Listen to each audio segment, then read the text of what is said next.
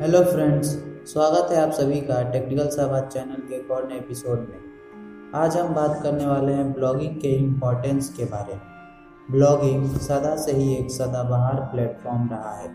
Blogger जहाँ अपनी कीमती नॉलेज पब्लिक के साथ शेयर करते हैं, वहीं पब्लिक को फ्री में वो जानकारियाँ मिलती हैं, जो पहले बहुत पैसे खर्च करने पर ही मिलती थी आजकल पढ़ने का शौक काफ़ी कम हो गया है। क्योंकि लोग वीडियो देखना ज़्यादा पसंद करते हैं। लेकिन इसका मतलब ये नहीं है कि ब्लॉगिंग की इम्पोर्टेंस कम हो गई है। आज भी जब किसी को किसी चीज़ के बारे में जानना होता है तो वो गूगल में ही सर्च करता है, जिससे वो किसी न किसी ब्लॉग पर पहुँच जाता है और जानकारी हासिल करता है।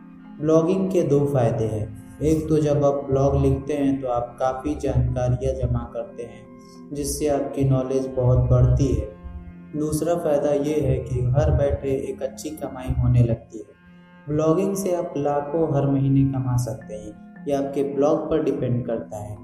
ज़्यादातर नए ब्लॉग, ब्लॉगिंग में हार मान जाते हैं। कुछ ही टाइम में ब्लॉगिंग करना छोड़ देते हैं, लेकिन आपको समझना होगा कि ब्लॉगिंग टाइम माँगता है। यहाँ आपको अपना कीमती टाइम और मेहनत देनी होती है। लेकिन बदले में ब्लॉगिंग आपको वह सब देती है जो आप चाहते हैं। कोई भी काम आसान नहीं होता है।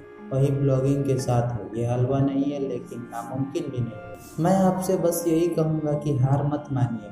बस शुरू हो जाइए अपने आप को इंटरनेट की दुनिया में इंट्रोड्यूस कराने के लिए और दुनिया को अपने नॉलेज का फ़ायदा देने के लिए।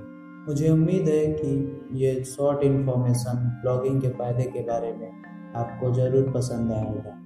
मैं ब्लॉगिंग पे आने वाले दिनों में अच्छे अच्छे एपिसोड बनाने वाला हूँ। तब तक हमारे टेक्निकल साहब चैनल को फॉलो करें और हमारे साथ जुड़े रहिए।